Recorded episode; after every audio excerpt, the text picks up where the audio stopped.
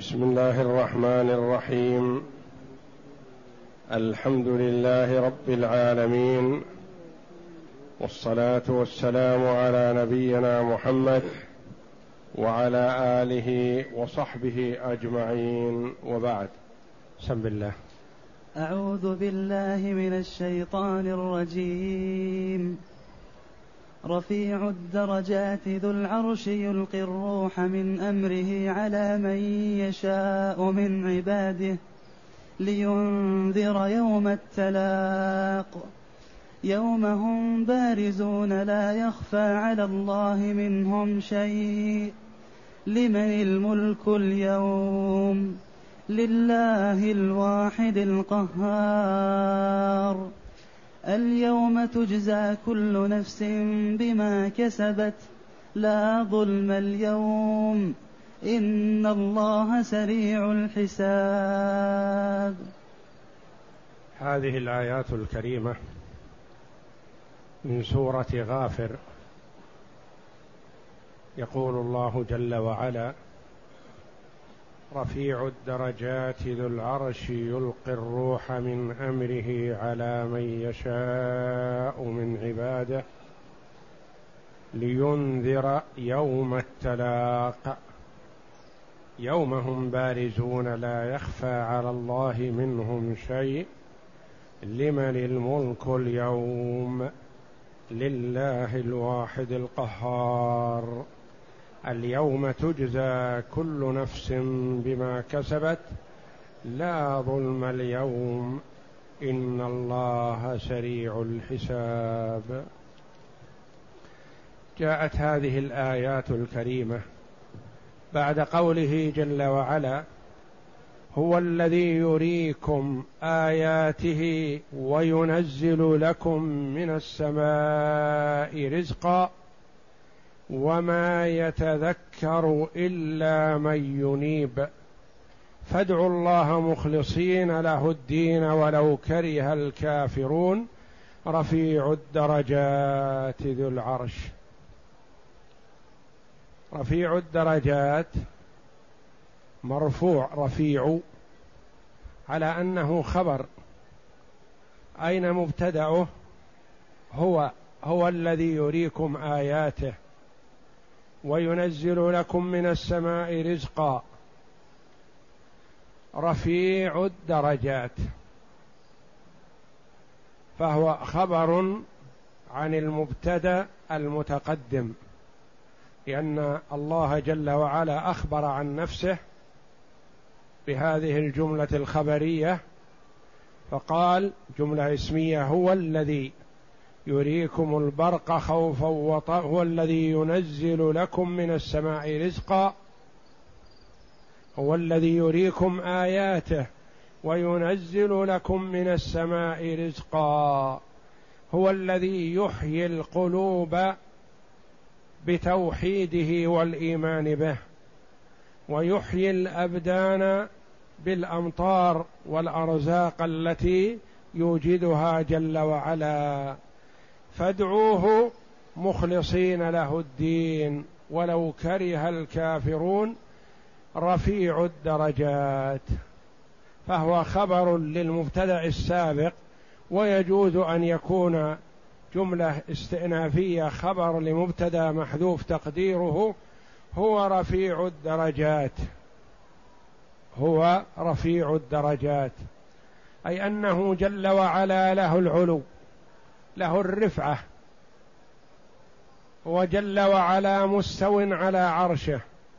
والعرش سقف المخلوقات. فهو في العلو جل وعلا. وهو بائن من خلقه.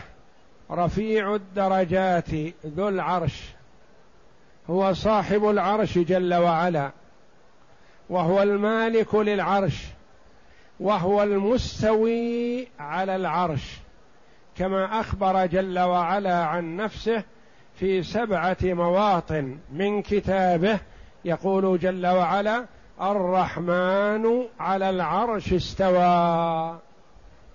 خلافا لما تقوله بعض الفرق الضالة يقولون استولى الرحمن على العرش استوى بمعنى استولى والله جل وعلا مالك لكل شيء. وإنما العرش له خصوصية وهو استواء الله جل وعلا عليه كما أخبر لا في موضع ولا موضعين ولا خمسة بل في سبعة مواطن من كتاب الله يقول جل وعلا الرحمن على العرش استوى. فهو مالك للعرش وغيره ولكن العرش له خصوصية. والعرش هو سقف المخلوقات. ورد في الحديث من عظم العرش أن السماوات السبع لو ألقيت في الكرسي لكانت بمثابة سبعة دراهم ألقيت في ترس يعني في صحن. سبعة دراهم تلقى في صحن. نسبة السماوات إلى الكرسي. والكرسي بالنسبة للعرش كحلقة من حديد ألقيت في فلاه من الأرض. فالمرء مهما بلغ عقله وإدراكه لا يحيط بعظمة الله جل وعلا ولا يحيط بعظمة بعض مخلوقات الله جل وعلا. السماوات السبعة التي نشاهدها وهي مظللة للدنيا كلها للأرض الواحد منها وهي سبعة. لو ألقيت في الكرسي لكانت بمثابة سبعة دراهم ألقيت في صحن. وهذا العظيم الذي هو الكرسي وسع كرسيه السماوات والأرض. والكرسي لو إذا نسب إلى العرش كحلقة من حديد ألقيت في فلاة من الأرض. والله جل وعلا مستو على عرشه وهو في غنى عن العرش وعن غيره من المخلوقات جل وعلا. والمخلوقات كلها بيد الله جل وعلا وهو المتصرف فيها وهي محتاجة إلى ربها. إذا هذا هو المستحق للعبادة حقيقة.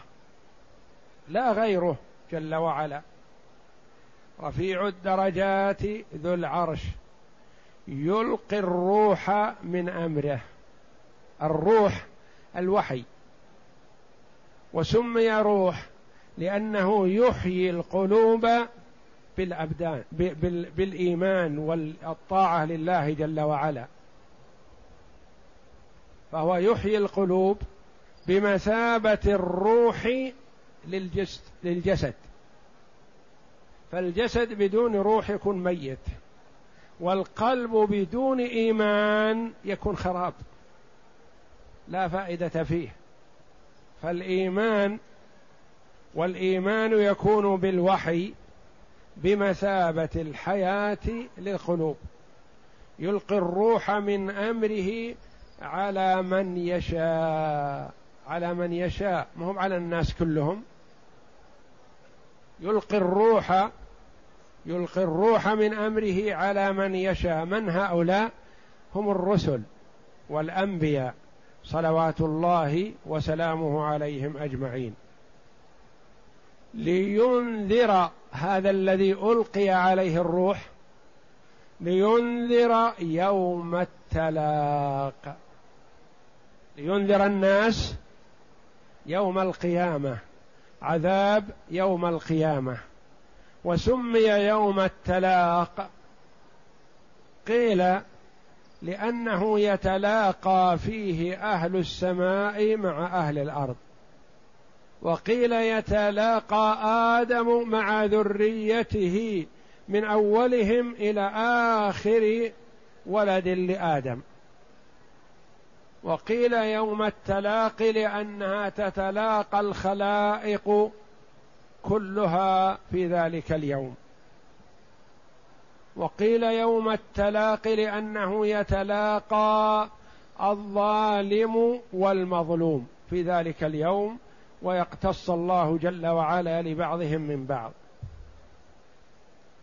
وقيل يوم التلاق لأنه يتلاقى العابد مع معبوده حين يتبرأ العابد المعبودون ممن عبدهم من دون الله. ولا منافاة بين هذه الأقوال وقيل يتلاقى العامل وعمله لأنه يخفى عليه عمله أو جل عمل يخفى عليه فيتلاقى في ذلك اليوم العامل وعمله إما يسر به وإما يساء به والعياذ بالله. إما آخذ كتابه باليمين أو آخذ كتابه بالشمال. أو يتلقاه عند قيامه من قبره على أحسن صورة وأحسن هيئة ويبشره ويصحبه أو يكون على أقبح صورة وأخبث هيئة والعياذ بالله.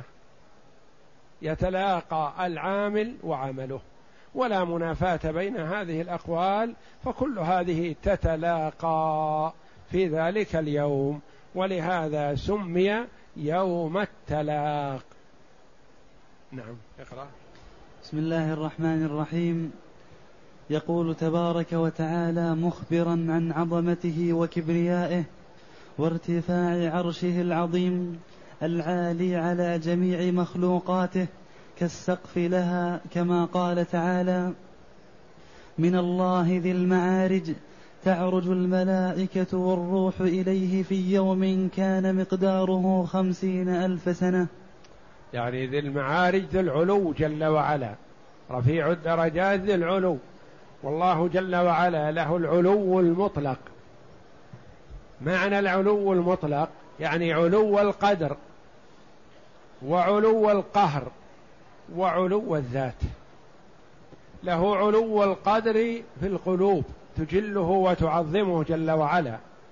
وله علو القهر قاهر لجميع خلقه جل وعلا. وله علو الذات جل وعلا فهو على العرش استوى. والعرش هو سقف المخلوقات. نعم. وسيأتي إن شاء الله تعالى بيان أن هذه مسافة ما بين العرش إلى الأرض السابعة في قول جماعة من السلف والخلف. وهو الأرجح إن شاء الله. مسيرة خم خمس خمسين ألف. خمسون ألف سنة. خمسون ألف سنة من العرش الذي هو سقف المخلوقات إلى الأرض السابعة. نعم. وقد ذكر غير واحد أن العرش من ياقوتة حمراء اتساع ما بين قطريه مسيرة خمسين ألف سنة. وارتفاعه عن الأرض السابعة مسيرة خمسين ألف سنة. وقد تقدم من حديث الأوعال ما يدل على ارتفاع ارتفاعه عن السماوات السبع بشيء عظيم. وقوله تعالى أنه ورد في الحديث أن ما بين السماء والأرض مسيرة خمسمائة سنة. وبين كل وكثف كل سماء مسيرة خمسمائة سنة. وبين كل سماء وسماء مسيرة خمسمائة سنة. نعم. وقول الله تعالى ينزل ينزل الملائكة بالروح من أمر من أمره على من يشاء من عباده أن أنذروا أنه لا إله إلا أنا فاتقون. وكقوله تعالى وإنه لتنزيل رب العالمين نزل به الروح الأمين. على قلبك لتكون من المنذرين. الروح الأمين الذي هو جبريل عليه السلام وهو أمين الوحي الذي نزل بالوحي من الله جل وعلا إلى محمد صلى الله عليه وسلم. نعم. ولهذا قال الله عز وجل لينذر يوم التلاق. قال علي بن أبي طلحة عن ابن عباس يوم التلاق اسم من أسماء يوم القيامة. حذر الله منه عباده وقال ابن جريج حذر الله منه عباده ليستعدوا لذلك اليوم العظيم بالعمل الصالح وتوحيد الله جل وعلا والإخلاص له. نعم. وقال ابن جريج يلتقي فيه آدم وآخر ولده. وقال ابن زيد يلتقي فيه العباد. وقال قتادة والسدي وبلال يلتقي فيه أهل السماء وأهل الأرض. وهذه و... الأقوال لا شك أن كلها تحصل فيه. فهو يتلاقى أهل السماء مع أهل الأرض.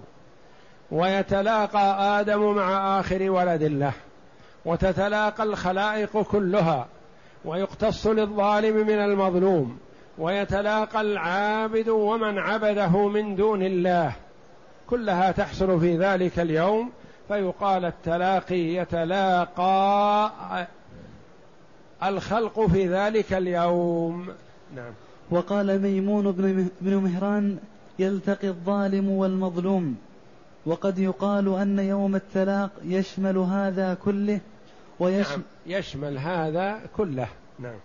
ويشمل أن كل عامل سيلقى ما عمله من خير وشر كما قاله آخرون.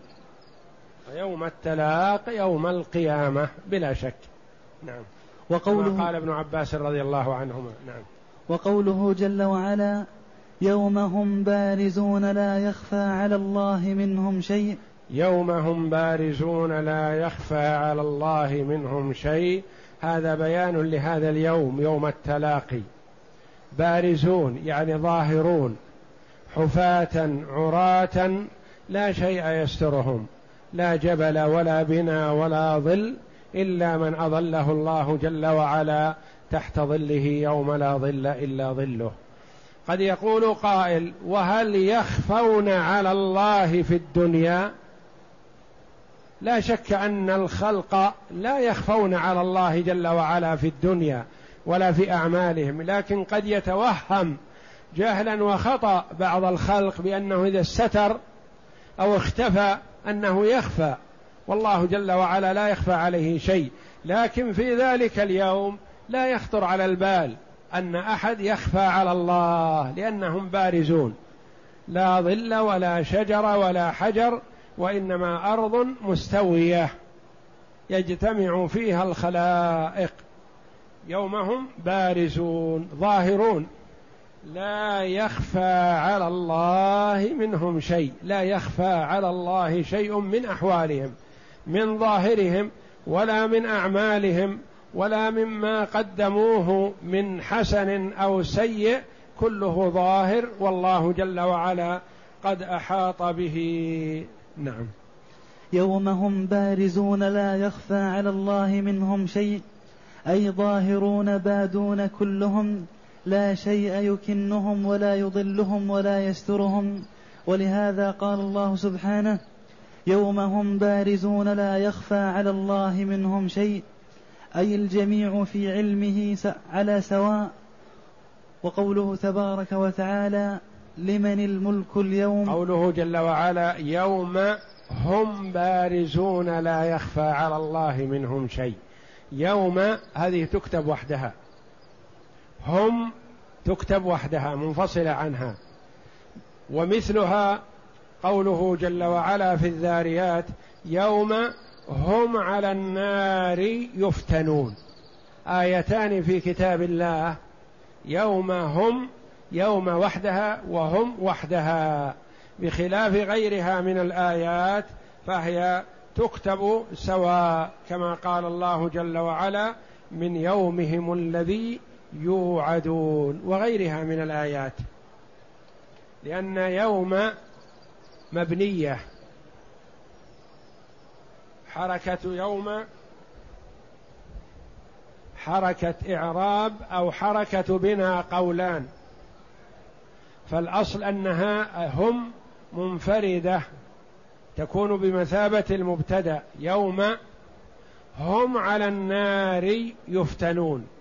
يوم هم بارزون لا يخفى على الله منهم شيء فهم مرفوع بالابتداء فليست هي مع يومهم تكتب كتابة واحدة وإنما هي منفصلة لأن في غيرها يوم هم يوم مضاف والضمير مضاف إليه مبني على الضم أو على السكون وفي محل جر بالإضافة. وهنا لا يوم هم على النار يفتنون هم مبتدأ وعلى النار جار ومجرور متعلق بمحذوف خبر. وقوله جل وعلا يوم هم بارزون هم مبتدأ وبارزون خبره. وقوله تبارك وتعالى لمن الملك اليوم لله الواحد القهار. هذه الكلمة يقولها الله جل وعلا وللمفسرين رحمهم الله فيها قولان. القول الأول أن الله جل وعلا يقولها يوم يفنى الخلائق لا يبقى سواه جل وعلا. حتى ملك الموت حتى حملة العرش حتى جبريل وميكائيل وإسرافيل كلهم يموتون مع الخلق ويبقى الواحد القهار جل وعلا. فينادي جل وعلا لمن الملك اليوم؟ فلا يجيبه أحد جل وعلا فيجيب نفسه لله الواحد القهار. وقد ورد في هذا أحاديث.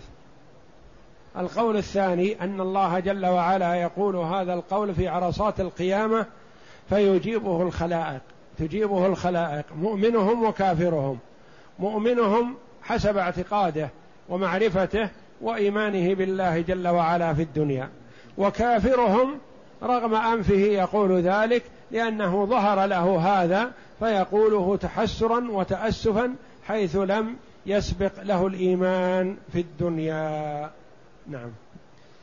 قد تقدم في حديث ابن عمر رضي الله عنهما أنه تعالى يطوي السماوات والأرض بيده ثم يقول أنا الملك أنا الجبار أنا المتكبر. أين ملوك الأرض؟ أين الجبارون؟ أين المتكبرون؟ كلهم فنوا. نعم. وفي حديث الصور أنه عز وجل إذا قبض أرواح جميع خلقه فلم يبق سواه وحده لا شريك له حينئذ يقول لمن الملك اليوم؟ ثلاث مرات ثم يجيب نفسه نفسه قائلا لله الواحد القهار أي الذي هو وحده قد قهر كل شيء وغلبه. لله الواحد القهار لله جار ومجرور متعلق محذوف خبر لمبتدأ تقديره الملك لله الواحد القهار. الملك كائن أو صائر لله الواحد القهار الواحد الذي لا مثيل له ولا شبيه له ولا ند له ولا كفء له لأنه ما من مخلوق إلا وله مثيل. فالملك له مثيل ملك. الرسول له مثيل رسل مثله. الصالحون كذلك جميع الخلق كل مخلوق له مثيل إلا الله جل وعلا فلا مثيل له. ليس كمثله شيء وهو السميع البصير. قل هو الله أحد الله الصمد لم يلد ولم يولد ولم يكن له كفوا أحد جل وعلا. نعم. وقد قال ابن أبي القهار الذي قهر الخلق جل وعلا لا يستطيع أحد أن يخرج عن تصرفه جل وعلا وقهره. نعم. وقد قال ابن أبي حاتم ينادي مناد بين يدي الساعة يا أيها الناس أتتكم الساعة فيسمعها الأحياء والأموات. قال وينزل الله عز وجل إلى السماء الدنيا ويقول لمن الملك اليوم لله الواحد القهار. وقد أنه يجيب نفسه جل وعلا بعد أربعين سنة. قوله جل وعلا لمن الملك. وقوله جل وعلا اليوم تجزى كل نفس بما كسبت لا ظلم اليوم إن الله سريع الحساب. يخبر تعالى عن عدله في حكمه بين خلقه اليوم تجزى كل نفس بما كسبت. اليوم يكون الجزاء يكون الثواب ويكون العقاب على حسب العمل وعلى حسب ما قدم الإنسان. لا ظلم. لا زيادة في السيئات ولا نقص من الحسنات. ولا يغفل الله جل وعلا عن شيء. جل وعلا. المرء في الدنيا قد يحسن ثم يعاقب. نتيجة الجهل. أو حمل إحسانه على سوء. وقد يسيء ويثاب. ويرفع شأنه. ويتحدث عنه وهو مسيء. للجهل أو غير ذلك. وأما في ذلك اليوم فلا يمكن أن يظلم أحد مثقال حبة من خردل.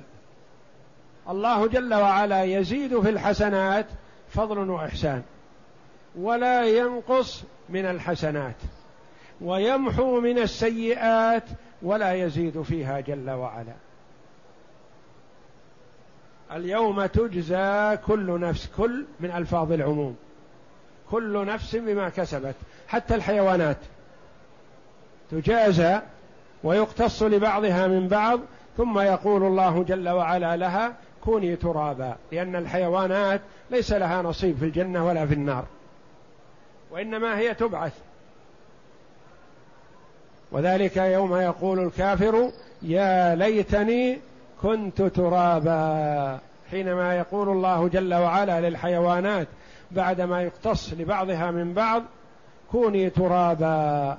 فعند ذلك يقول الكافر يا ليتني كنت ترابا. خاتمة سورة النبأ عما يتساءلون. فالخلائق كلها تبعث ويقتص لبعضها من بعض. ولذا قال جل وعلا اليوم تجزى كل نفس. يعني كل نفس منفوسة كل روح. والحيوانات تبعث وتعتبر أنفس ويقتص لبعضها من بعض حتى إنه لا يقتص للشاة الجمة من ذات القر فهذا القول اليوم تجزى كل نفس من تمام الجواب على قول الله جل وعلا الملك لمن الملك اليوم؟ لله الواحد القهار. اليوم تجزى كل نفس بما كسبت يعني بما عملت وبما قدمته من خير أو شر. نعم. اليوم تجزى كل نفس بما كسبت. لا ظلم اليوم إن الله سريع الحساب. يخبر تعالى عن عدله في حكمه بين خلقه. أنه لا يظلم مثقال ذرة من خير ولا من شر بل يجزي بالحسنة عشر أمثالها وبالسيئة واحدة. ولهذا قال تبارك وتعالى لا ظلم اليوم. إن الله سريع الحساب. يحاسب خلقه جل وعلا من أولهم إلى آخرهم في أسرع وقت. وكل واحد يتصور أنه هو المحاسب وحده. فهو جل وعلا سريع الحساب يحاسب خلقه كما ورد في قدر نصف النهار. من يوم أن خلق الله جل وعلا الخلق إلى آخرهم. من الجن والإنس والحيوانات والطير والسباع وكل شيء. ذا روح وذا تصرف. يحاسبهم الله جل وعلا في أسرع وقت. وكلهم ممكن أن يحاسبوا في آن واحد. لأن الله جل وعلا لا يحتاج إلى أن يتذكر. هو عنده العلم. فقدرة الله جل وعلا لا يستطيع مخلوق أن يحيط بها. وإنما ممكن أن ندرك ما حولنا. مثلا الناس على هذه البسيطة كلهم قائل يقول رب اغفر لي وقائل يقول سبحان ربي العظيم وقائل يقول سبحان الله وقائل يقول لا إله إلا الله وقائل يفجر وآخر يزني وآخر يسرق وكلهم قد أحاط الله جل وعلا بهم علما. لا تخفى عليه خافية من أعمالهم. يسمع هذا ويسمع هذا ويرى هذا ويسجل عليهم جل وعلا جميع أعمالهم بعلمه يحفظها جل وعلا وهو حافظ لها ومدرك لها جل وعلا وهو في آن واحد في وقت واحد. فعظمة الله جل وعلا لا يستطيع مخلوق أن يتصور كنهها هذا ابدا.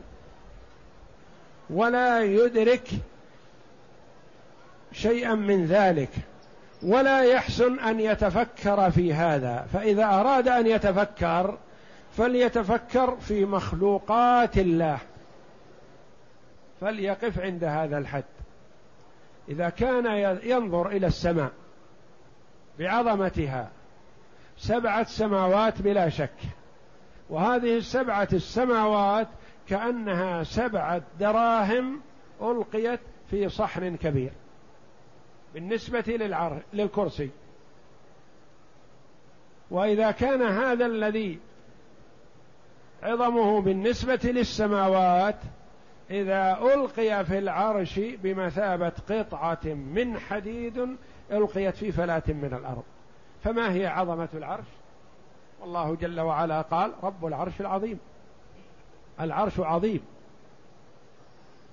فإذا كان هذا عظم مخلوق من مخلوقات الله فالله جل وعلا أعظم وأكبر. نعم. وقد ثبت في صحيح مسلم عن أبي ذر رضي الله عنه عن رسول الله صلى الله عليه وسلم فيما يحكيه عن ربه عز وجل أنه قال يا عبادي إني حرمت الظلم على نفسي وجعلته بينكم محرما فلا تظالموا. إلى أن قال يا عبادي إنما هي أعمالكم أحصيها عليكم ثم أوفيكم إياه. وفي رواية لكم أحصيها لكم. نعم. فمن وجد خيرا فليحمد الله تبارك وتعالى ومن, يج ومن وجد غير ذلك فلا يلومن إلا نفسه. يعني من وجد خيرا في أعماله فليحمد الله لأن هذا بتوفيق الله جل وعلا. هو الذي وفق عبده للعمل الصالح. ولا يستطيع العبد أن يوفق نفسه. ومن وجد غير ذلك من الأعمال السيئة والعياذ بالله فلا يلوم إلا نفسه. هو الذي عمل هذه الأعمال السيئة وهو الذي تجرأ عليها واقترفها فيلوم نفسه ويوبخ نفسه. ولهذا قال الله جل وعلا لا ظلم اليوم. فالظلم منفي لأن الله جل وعلا لا يظلم العباد ولكن العباد يظلمون أنفسهم. وكما سمعنا في الحديث القدسي إني حرمت الظلم على نفسي وجعلته بينكم محرما فلا تظالموا. فالله جل وعلا حرم الظلم على نفسه فهو لا يظلم العباد ولكن العباد يظلمون أنفسهم. والله أعلم. وصلى الله وسلم وبارك على عبده ورسول نبينا محمد وعلى آله وصحبه أجمعين.